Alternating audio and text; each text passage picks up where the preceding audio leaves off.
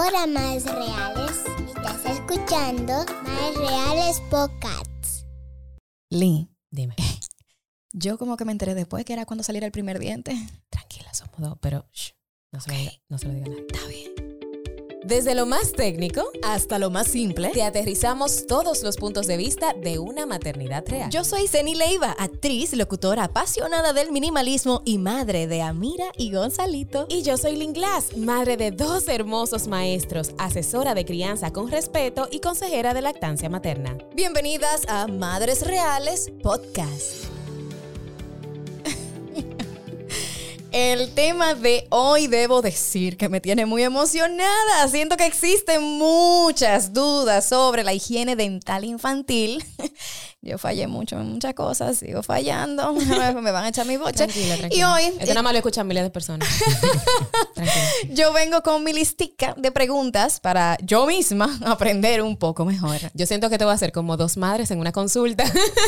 Sí. en una consulta con el doctor, porque Sí. me pasa lo mismo. Yo siento que a veces veo en las redes sociales información y luego veo las redes de los doctores especialistas, odontopediatras, Ujú. y como que se, como, como que no sé, como que se- me confundo. Y por eso precisamente es que trajimos a nuestro invitado de hoy, una persona muy especial que nos educa muchísimo precisamente en eso, en la salud infantil de nuestros hijos. Ay, sí, recibimos a Super Odontopediatra RD, el doctor en odontología y especialista en odontología pediátrica específicamente, Ernesto Venegas. Con él conversaremos sobre todas aquellas prácticas que benefician a nuestros hijos y todas las dudas alrededor del tema. Bienvenido. Hello. Hola. Señor, estamos atrás del doctor. Mira, teníamos como Hace semanas. mucho, hace mucho. Pero es que imagínate, óyeme, todo lo que son doctores es un lío. Es un lío, su tiempo está contado. Pero déjame decirte que Amira todavía me menciona la flor que tú le hiciste Ay, con los globos. Ay, qué lindo. O sea, esa muchacha quedó fascinada y para ella ir al dentista no es un, un trauma ni un, no sabes, Ay, un eso terror. me encanta, eso me encanta. Y quiero que más adelante el doctor nos dé como esos tips, porque tú sabes que aquí le meten como mucho el cuco, de que el doctor te va a poner una polla y después llegan los niños y, y, ay, ¿por qué el niño no quiere ir al doctor? Así es a veces, sí. Así pasa mucho. Bueno, Doctor, vamos a arrancar yo creo que con la pregunta que, que crea más duda. ¿Cuándo es realmente que tenemos que llevar a nuestros hijos al odontopediatra? Ok, esa pregunta me la hacen mucho, pero es una pregunta muy básica. La verdad es que ya recomiendan las asociaciones internacionales que uno lleve a su hijo o hija al odontopediatra por primera vez cuando le sale el primer diente. Ok. ya estoy tarde. Los, los libros Gonzalito dicen... tiene cuatro. Tiene que llevarlo.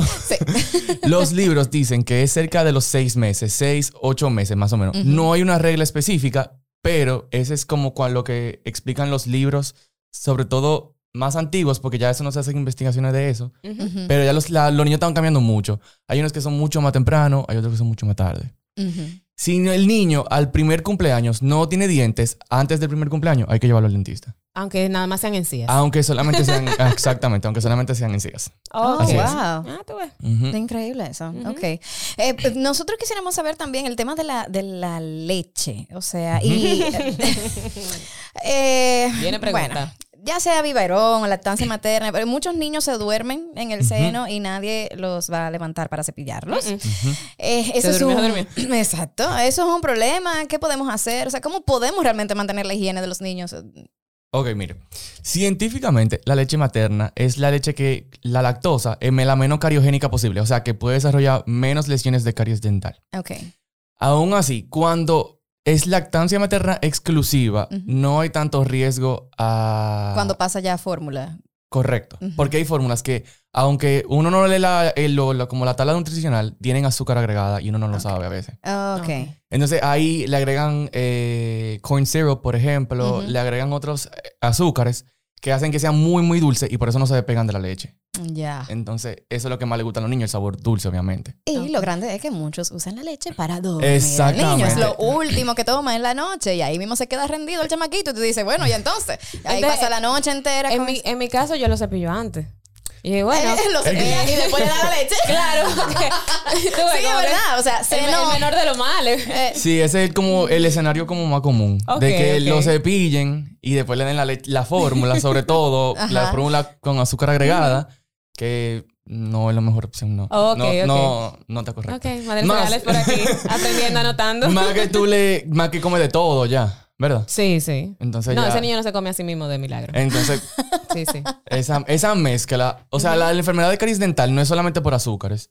Hay otros factores. Por ejemplo, tiempo, el tiempo que dure consumiendo la, la leche o los azúcares. La, o sea, falta de cepillado, la falta de uso de pasta dental con fluoruro, esas son cosas que se van combinando. O sea, no por una cosa salen lesiones de caries, sino que por varios factores aparecen. Ok, entonces, ¿cuántas veces? Por ejemplo, mi hijo tiene dos años, pero vámonos eh, desde el principio. Tiene un dientito. ¿Cuántas veces deberíamos cepillarlos en el día? Ok, mínimo dos veces al día. Ok, Ay, mínimo. mío. Mañana y noche. Ay, padre. Yo creo que eso viene también de una mala costumbre que tenemos. Digo, no sé en tu caso, pero yo no tengo esa, esa disciplina de visitar al dentista con la regularidad que se debería. O sea, muchas veces eso es como que lo último que yo dejo, como que yo me lo veo bien, me siento bien, me, me, me, me cepillo, me, Ujú. ¿sabes? Me lo cuido, me paso mi hilo, bla, bla, bla. Entonces, como que, bueno, pues ya. y no, hay que hacerlo. Pero como uno no viene con ese chip, Entonces también se lo está pasando a sus hijos. Y yo creo que es el momento de uno empezar a evaluar. eh, hay cosas que hay que cambiar. ok. Hay veces que uno va solamente va al odontólogo cuando tiene dolor, por ejemplo. Ah, cuando llega el problema, el verdadero problema. Ajá. Que es cuando hacen todas las prácticas que a uno no le gusta. Exactamente, y por eso no nos le gusta. Exacto. Entonces, por es eso nosotros en el consultorio, lo que tú tienes experiencia, que en el consultorio lo que, lo que tratamos de hacer es que cada seis meses te escribimos para acordarte tu chequeo o te Sí, tratamos a de mí llamar. dejaron de escribirme ya.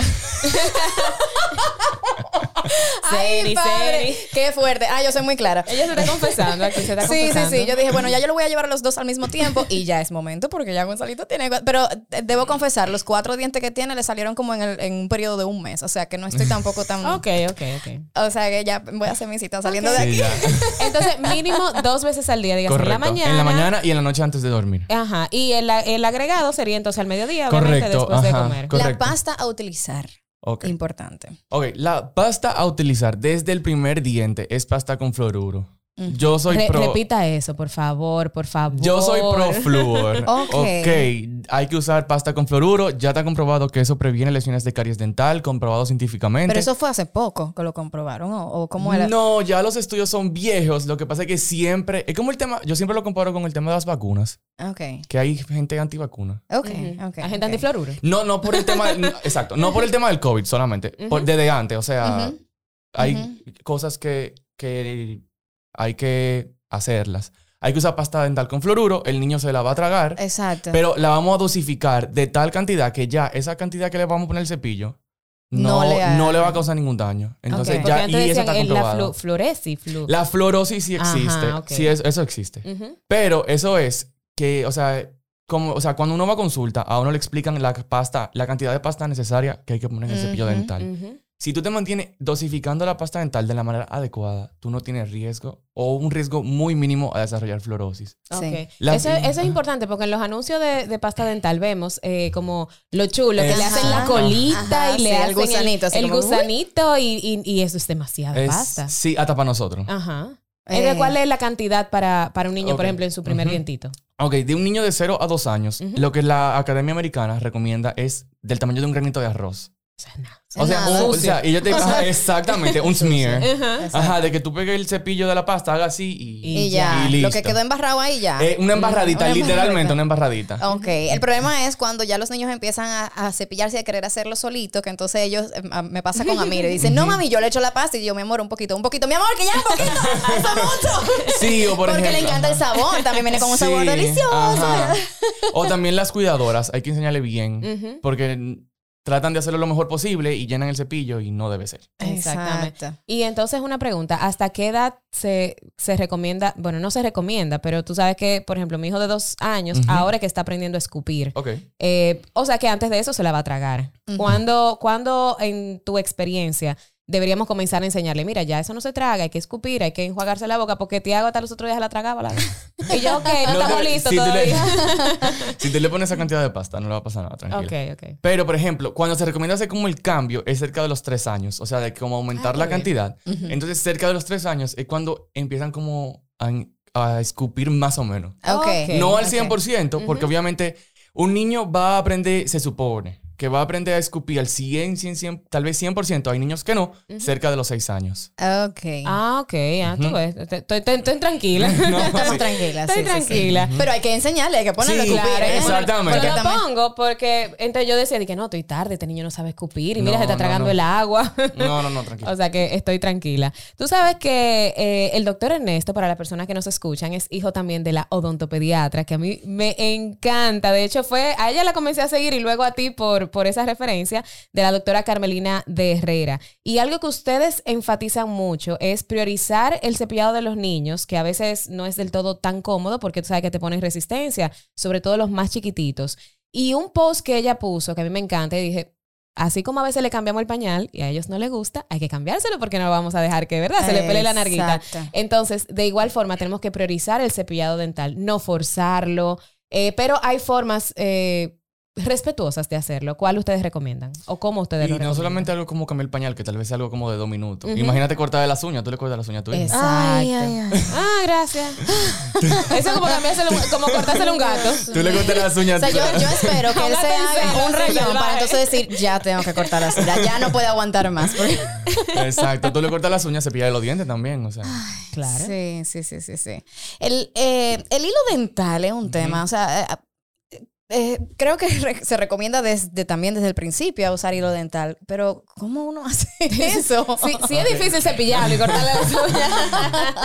Mira, Vamos con el hilo dental. realmente así como técnicas, como tú me estabas diciendo, como alguna técnica para eh, cepillar, no hay una fórmula Única. secreta que yo te pueda decir, mira, si tú lo haces de tal manera, él se va a dejar cepillar o ella se va a dejar cepillar porque no la hay. Ujú. Ok. Sí. Hay varias cosas que se pueden hacer, como por ejemplo, tener dos cepillos en casa. Un cepillo para que él juegue, como que se intente cepillar el primero, amague, Ajá. Y después tú, ten- tú tienes que hacerlo. O viceversa, tú primero y él después. Ok. Hay veces que si él lo hace primero, él va a decir, no, ya yo lo hice, ya no te toca a ti. Ajá. Eh, Entonces. Ah, tú has ido a mi casa. Ya, ya, ok. Sí, sí, sí. Esa No, y negociación. es una esa- forma también de, no, después que yo lo haga, entonces tú te puedes cepillar. Entonces, como que, pero deja que yo te lo haga para que entonces tú te puedas cepillar. Y ahí va, ok, mami. Ah. Exacto. Y tratar de hacerlo. Hay muchísimas aplicaciones, eh, aunque no se recomienda el uso de pantallas en niños menores de dos años. Ujú. Hay muchas como aplicaciones. eh, Cancioncitas. cancioncitas que. A mí me ha funcionado que mucho Pueden tratar la- de hacerlo. Ajá. Yo tengo muchos pacientes que, por ejemplo, le cantan canciones cuando le van a cepillar y, lo aso- y asocian la canción con el cepillado y se dejan. Ok. Tratar de juntarlo con el peri- como la- con el tiempo de aseo personal, por ejemplo, con el baño, para que también lo, como que lo relacione. De que, ay, me van a, me van a, me voy a la bañar el cuerpo, pero y también tengo que les bañar los dientes. Ok, ok. Eh, Y el niño, a mí me gustó mucho un video que colocó, eh, no sé si fuiste tú o tu mamá, pero era que cepillarlo desde atrás. sí, correcto. Eh, porque tal vez el niño cuando te tiene enfrente, eh, Sí. se- tú sabes que se siente como tú allá arriba, él allá abajo y se siente No, como y un poco aparte- incómodo. ajá. Y desde atrás tú le puedes como retirar un poquito la boquita. Sí, y- correcto. Aparte de la movilidad que uno tiene, el acceso La costumbre, y la accesibilidad que uno tiene de hacerlo desde atrás es muchísimo más cómodo que hacerlo desde adelante. O sea, yo no lo puedo hacer desde adelante. Es yo. difícil, es difícil. O sea, siempre lo recomiendo desde atrás, poniendo la cabeza del niño en el hombro de uno para que cuando te la eche para atrás. Tenga un soporte. Exactamente. Buenísimo. Sí, no, es no es decir que esté preso, no. Es un Exacto. soporte que te le vas a brindar. Mira, y cada niño es diferente. A mí con Eva me funcionó la cancioncita, con Tiago no, porque él se pone a bailar y se, y se distrae. Entonces, ese niño muy musical. Eh, pero con Tiago me funcionó Chichi, me funcionó y ahora vamos a Chichi, y yo darle un cepillito y con otro, él verme a mí, mira cómo yo lo Sí. hago. Porque él es muy como yo solito, yo solito. Entonces, Ahora, Eh. es normal, y me pasó eh, con Amir al principio, de que se va a resistir. Claro. O sea, no todos, hay algunos que, de repente les, les agrada esa sensación, no pero los conozco, pero sí. No, sí, hay algunos que sí. hay algunos que sí. Ok, no estoy hablando. Pero, Pero, mira, se porta muy bien. eh, Bueno, se portó muy bien. se portó muy bien, claro, pero es que ustedes tienen unas técnicas ahí y tú eres espectacular. Porque él empieza, o sea, así como él, el dinámico hablando y eso, así mismo, mira, y aquí vamos a hacer esto, y mira, una pasta mágica, y tenemos la rosada Y eso es tan y ella- chulo, porque concho, o sea, ella duró, ella duró como un mes hablándome de la pasta rosada mágica. que ella quería ponerse la pasta rosada. Me digo, mira, mi amor, esta no es rosada, no es mágica, pero sí es muy chula. pero eh, al principio, la verdad es que siendo ella una bebecita, eh, hubo mucho llanto. O sea, y uno no puede dejar de cepillarlo. Entonces yo lo relaciono un poco como con el, el tema del car seat. Mm, Ajá, claro. Que al final, o sea, van a llorar y después de que pase un tiempo llorando porque no le va a gustar el car seat, pero no nos queda de otra porque es un tema de seguridad y en este caso un tema de salud.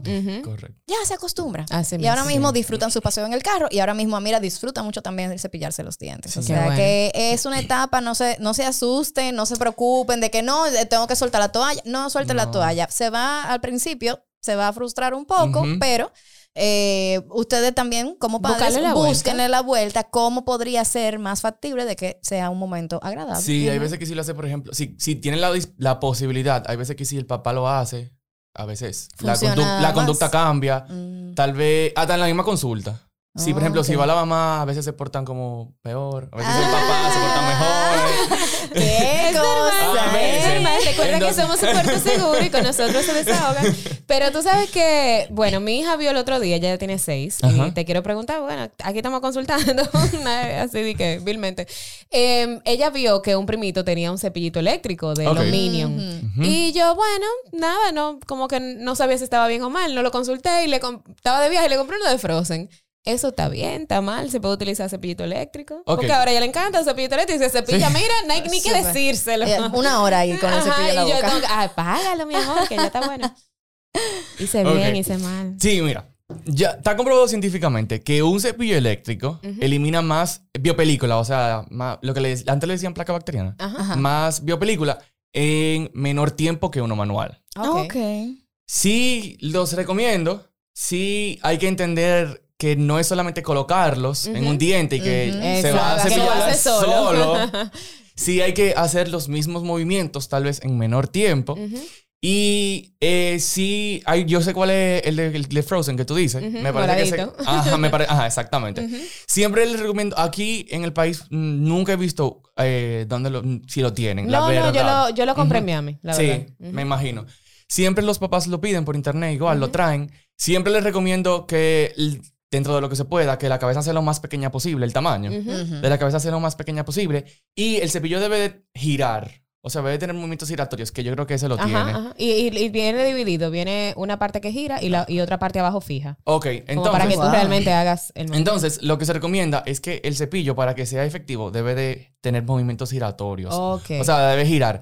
Porque yo no sé si saben que hay uno que vibran solamente. Exacto, Ajá. sí. Ese que vibran no está comprobado que elimina la cantidad de Ah, biopelícula necesaria. ok. Pues Ok, que ¿Y a partir de qué edad? Porque ella tiene seis, pero ahora el hermanito de dos quiere uno. Ok. Y yo dije, eh, Tú déjame lo preguntar al puedes, doctor primero. lo, los- lo puedes usar. Ujú. Tienes que, eh, sobre todo en la encía, ser lo más suave posible porque podemos causarle un daño a la encía, Ujú. al Ok. tejido.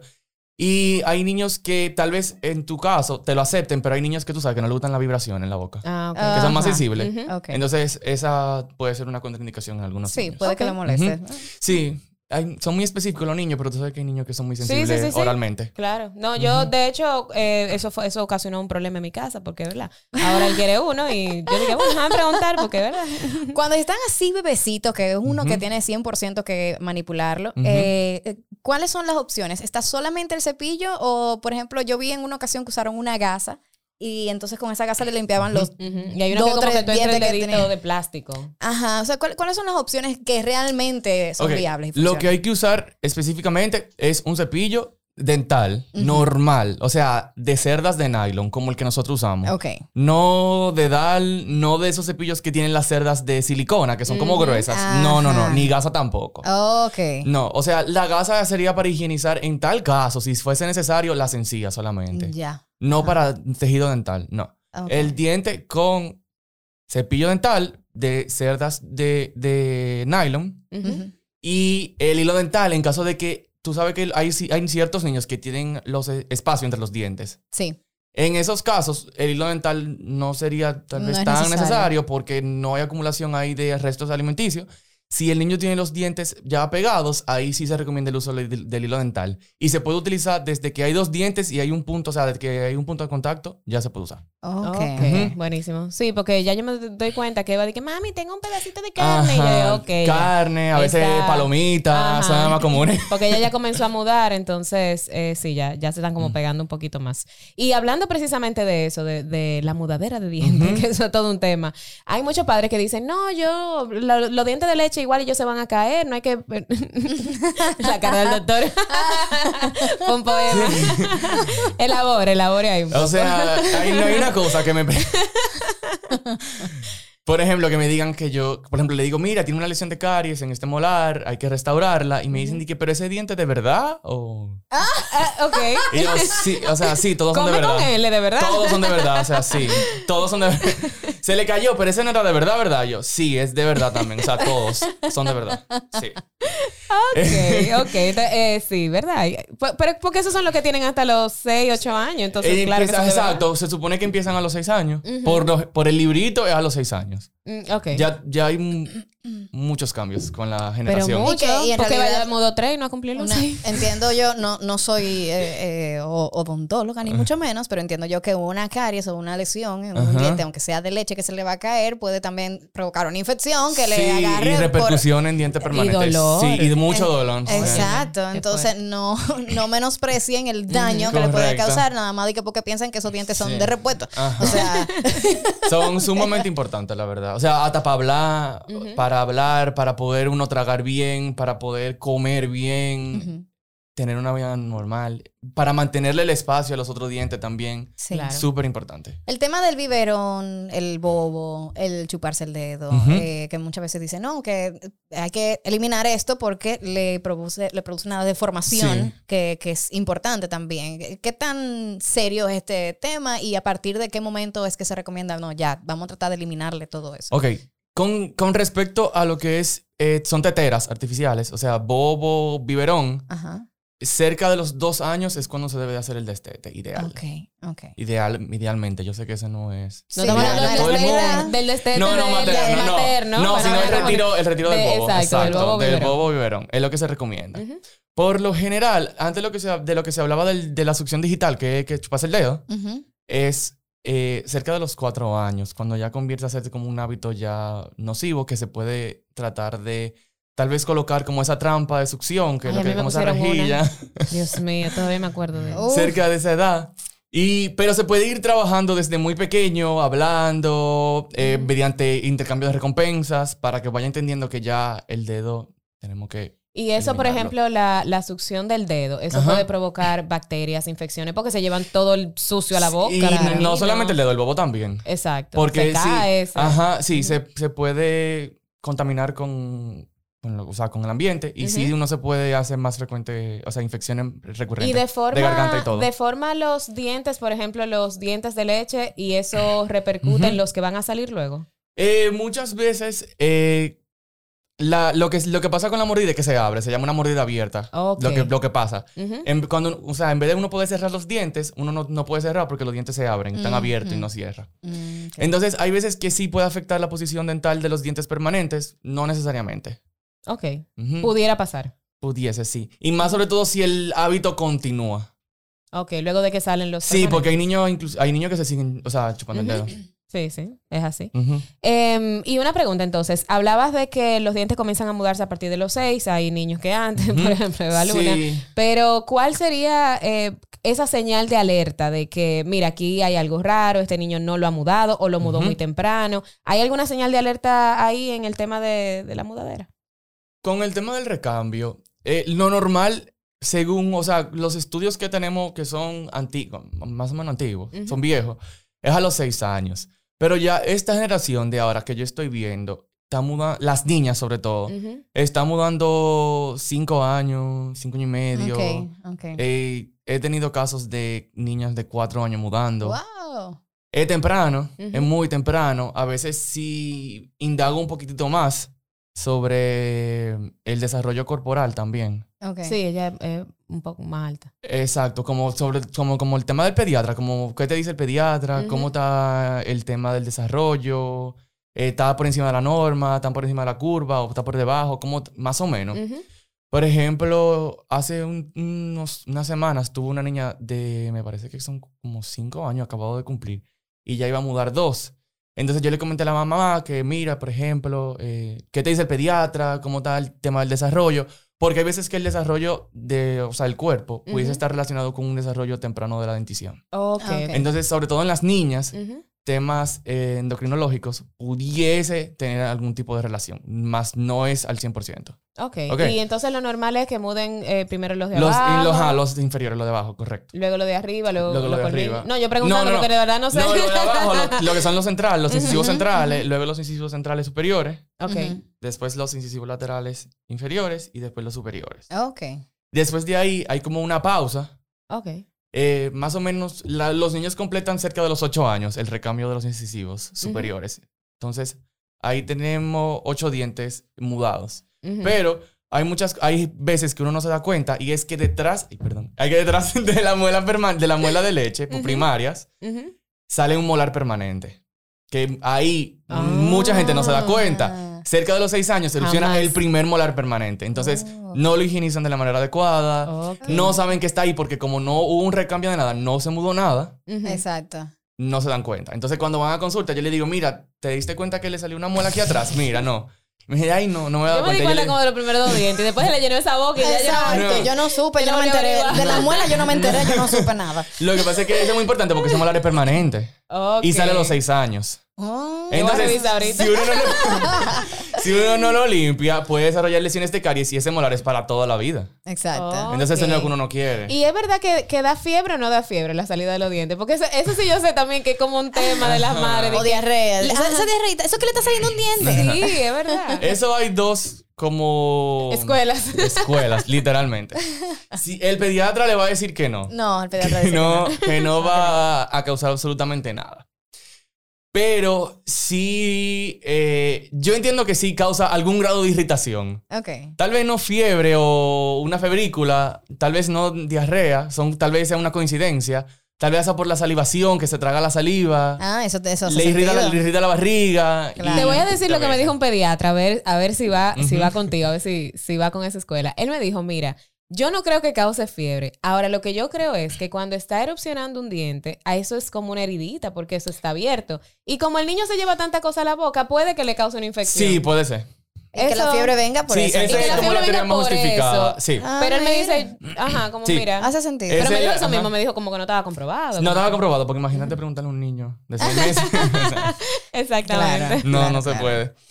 Bueno, el, el- realmente como padres tenemos también que cambiar un poquito de la cultura que tenemos, muy latinoamericana, por cierto, de, eh, de educar a través del miedo, en donde si queremos que los niños se cepillen, se cuiden los dientes, o no coman tanto dulce, le metemos de cuco al doctor. Ah, Ay, doctora. Sí. Entonces, eh, después estamos quejándonos de que el niño no quiere ir al doctor a ver a su dentista y se va el camino entero el carajito llorando hasta que llegue a ser atendido. Claro, y pero él tú le dijiste, te van a poner pullas y te Ajá. comen chocolate. Exacto. Entonces, eh, ¿qué recomendaciones nos daría para que los niños colaboren a la hora de asistir a la, a la odontopediatra? Sí, porque el lío después lo tienen ellos. Sí, la verdad. sí. Bueno, me ayuda mucho. Hay ciertas mamás que hablan mucho con los niños y le dicen, mira, vamos a ir donde el doctor, te va a cepillar los dientes. Hay veces que obviamente no, no funciona al 100% o no funciona de nada.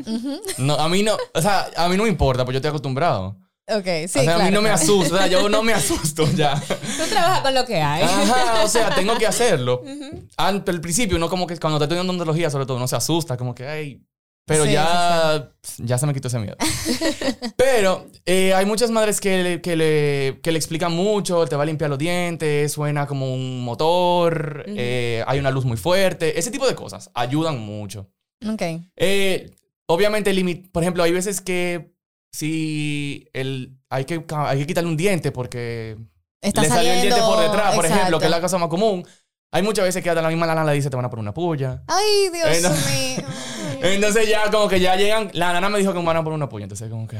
Ajá. Predispuesto. Ajá, o hasta la misma mamá le explicó y le dijo te van a poner una pullita y sé cuánto. Entonces hay veces que yo prefiero como que mantente al margen, Ujú. Ajá. eh, tenemos que mudar el diente y el doctor te va a explicar eh, cómo se va a hacer. Ajá. O sea, yo le digo la verdad, pero se la como que se la pinto de una manera como No, más porque al bonita. final es un momento rápido, o sea, es algo Sí, a breve. veces sí es ajá, bastante rápido. eh, y que si va predispuesto se complica más, porque Sí. o sea, ya- A veces es un tema delicado. ajá, es un y es un tema que, o sea, por ejemplo, la extracción dental es un tema que siempre tiene mucho temor hasta para uno mismo. Ay, Dios, no me hables de eso.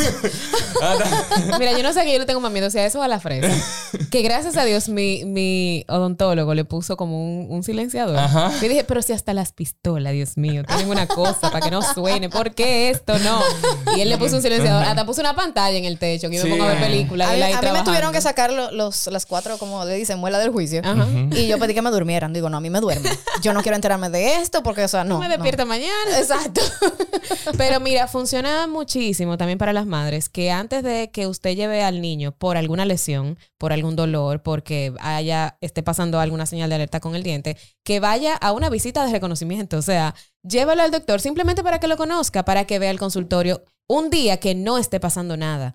Porque entonces, si tú lo llevas solamente el primer día, cuando hay un, do- cuando hay un tema fuerte, lo va a relacionar con eso. Entonces, que lo relacione con algo bonito y el día que vaya algo no tan bonito, pues entonces no Sí. se sienta como tan presionado. Y esa es la consulta más, o sea, esa es la consulta más común, yo diría. Que le hacen un diente por detrás y es la primera consulta del niño y hay que quitarle el diente al niño. Eso como se llama la Por andana. favor. Eh, popularmente, sí. Popularmente, si no, no pregunté, andana y el doctor le. Popularmente, erupción ectópica se dice. Ajá, pero sí. A mí me tuvieron que hacer eso. Tú sabes que a mí, ah, con uno de los dientes de Eva me salió, eh, cuando ya iba a mudar el primerito, recuerdo, que le estaba saliendo primero el de atrás, Ajá. antes de mudar el de adelante, y yo me entré en pánico. Entonces, tengo un primo que es odontopediatra y me dijo, Ujú. no, eso es normal, eso pasa. Y como que justamente varios días después tu mamá puso un post y yo, Ajá. ah, tú ves, eso tranquiliza bastante. No, sí, sí, sí. Eso tranquiliza. Sí, claro, su mamá se asusta mucho cuando pasa eso. Y eso es normal, ¿por qué pasa eso? No es, o sea, no es, la, no, no es normal, porque normal debería de ser que el diente Mude O sea, primero. que, o sea, que se mude primero el, el Ujú. primario y después salga el otro en su lugar. Es como una variación de la normalidad, pero no es algo así de que, wow, se va a acabar el mundo. No, porque yo lo que pensaba, como estaba tan atrás, yo dije, ay Dios mío, esta Mm. dentadura perfecta, ahora va a uno adelante y uno atrás. Pero como que encontró su lugar y Sí, se- correcto. La misma le- cuando se hace la extracción o se exfolia, se muda el, el primario, la lengua lo lleva a su posición solito. no hay Ah, que hacerle wow. nada. Ajá. Eso pasó. Sí. Ya, ya le salieron al los dos. humano. Y una pregunta, ¿qué pasa si muda un diente o, por ejemplo, en mi caso, estamos aquí en consulta, normal. Yo estaba de viaje y mi mamá me llama un poco histérica porque ella pensaba que ya había mudado lo de arriba. Ajá. Y yo dije, no, es que no estaba ni siquiera flojo. No lo ha mudado, pero parece que ha sido un golpecito con, con una amiga o algo en el colegio y se, Se le le fue uno de los de Ah, arriba. Eh, yo no sé, o sea, yo dije, bueno, no estaba tan de mudarse porque no estaba tan flojo. Yo sé que estaba un chin flojito, pero no tan flojo. ¿Eso ocasiona algún problema, alguna lesión con el que viene detrás? Eso se llama, eh, eso se llama una abulsión. Es un traumatismo, es un, sea, un golpe. Se llama una abulsión cuando el diente se sale de su, de su alvéolo, de su hueco, cuando el diente se sale por completo. Eh, en ese caso, si se iba a mudar ya casi, o sea, si ya salió como pequeñito, simplemente sería bueno, o sea, tomar una radiografía, asegurarse de que no se haya quedado nada ahí, por ejemplo, ver el tejido, cómo se ve, si se ve, si tiene algo. Pero no, no pasa nada, realmente el diente no se- los dientes primarios no se pueden volver a entrar. Ok, ok. Si, lo, si se le salió, o sea, hayas estado cerca de mudarlo o sea un bebé o no se haya, no, o sea, o tenga tres años y se le salió el diente de un golpe, lamentablemente lo mudó. Importante sí, hay que hacer una radiografía, hay que verlo por hay lo que, menos. O sea, una, o sea, consulta, Exacto. revisar que todo esté bien, que no se haya quedado nada, que no se haya quedado un pedacito adentro. Y el tema, en, o sea, en los dientes de adelante, en anterior, es más estético. Ok. No es tanto de que necesita. Si, uno pierde un molar a destiempo, hay que poner un lo que se llama un mantenedor de espacio. Ok. Porque hay que guardarle como el huequito al otro, a la otra, al otro molar. Mm. Ajá. En, en los dientes de adelante no se pierde esa distancia. Ok. Entonces, el mantenedor de espacio eh, se puede colocar, que es como un diente de mentira que se puede colocar en ese caso. Como ella estaba tan cerca de mudarlo, no te lo recomendaría porque el otro debe de venir debe por ahí. Sería para casos donde sean mucho más pequeños. Ok, ok. Si los padres como que lo, lo solicitan. Porque es más estético en ese caso, en lo Sí, de adelante. correcto, es muy, ajá, es Ok. estético. Ok. ¿Qué perfecto. tan frecuente se ve? eh, porque me pasa con mis dos hijos. eh, eh, no sé cómo se llama eso, pero que, que chocan los dientes, sobre Ok. todo a la hora de dormir. Ujú. Ya, El como he bruxismo. dormido. Ujú. es- Ajá, exacto. Ah, Ay, Dios mío, qué cosa que como me que molesta. Y Yo no sé cómo es que no le, no le molesta a ellos, porque yo no puedo hacerlo yo con mis No. dientes. O sea, es una cosa, yo, yo aprieto muchas veces sí las muelas, pero es una diente que adelante que hace como. Suena como... Y se le Ay, desgastan, yo Padre. Santo, eso cómo, cómo se trabaja. Eso se, eso se llama bruxismo. Entonces, normalmente me imagino que lo hacen durmiendo, ¿verdad? Sí, durmiendo. Es bruxismo nocturno. en Bueno, el bebé lo, es- lo está haciendo despierto de vez en cuando, que Ok, parece como, hábito- jugando, como, hábito descubriendo. también. Ujú. Ujú, También, ajá, exactamente. Como Pero ya la niña de cuatro años Ujú. casi, eh, sí, ella durmiendo es que lo hace. Ok, con el tema del, del, del bruxismo, es un tema que se sigue estudiando cada vez más, sobre todo en niños. Ujú. Eh, es algo neuro, o sea, es algo de aquí, del, o sea, del cerebro, algo neurológico, que el cerebro manda señales y se mantiene activo como ese cerebro mientras duermen y bruxan los dientes o los rechinan, por así Ok, decirlo. Sí. Eh, muchas veces causan desgaste, Ajá. eh, a veces no causan desgaste, a veces sí tienen, sí suena mucho en la noche, se Ajá. despiertan los papás sobre todo. Hay veces, eh, tuvo un caso que, por ejemplo, que la mamá me dijo que el hermano dijo que el niño hablaba, que su hermanito hablaba. Y era que Y era estaba, que y era que estaba bruxando. Uf. Entonces, Wow. ajá. Entonces, eh, a veces lo que intentamos es proteger esa dentición por el tema de. con- pa- para que no se desgasten los dientes. Em, colocando como unas plaquitas transparentes, como si fuese un retenedor. Como si fueran retenedores. Correcto, pero Oh, suavecito para los niños, o sea, no es duro. Que no, no Ajá, exacto, no hay veces que molesta. los niños no lo pueden manejar porque son muy pequeños.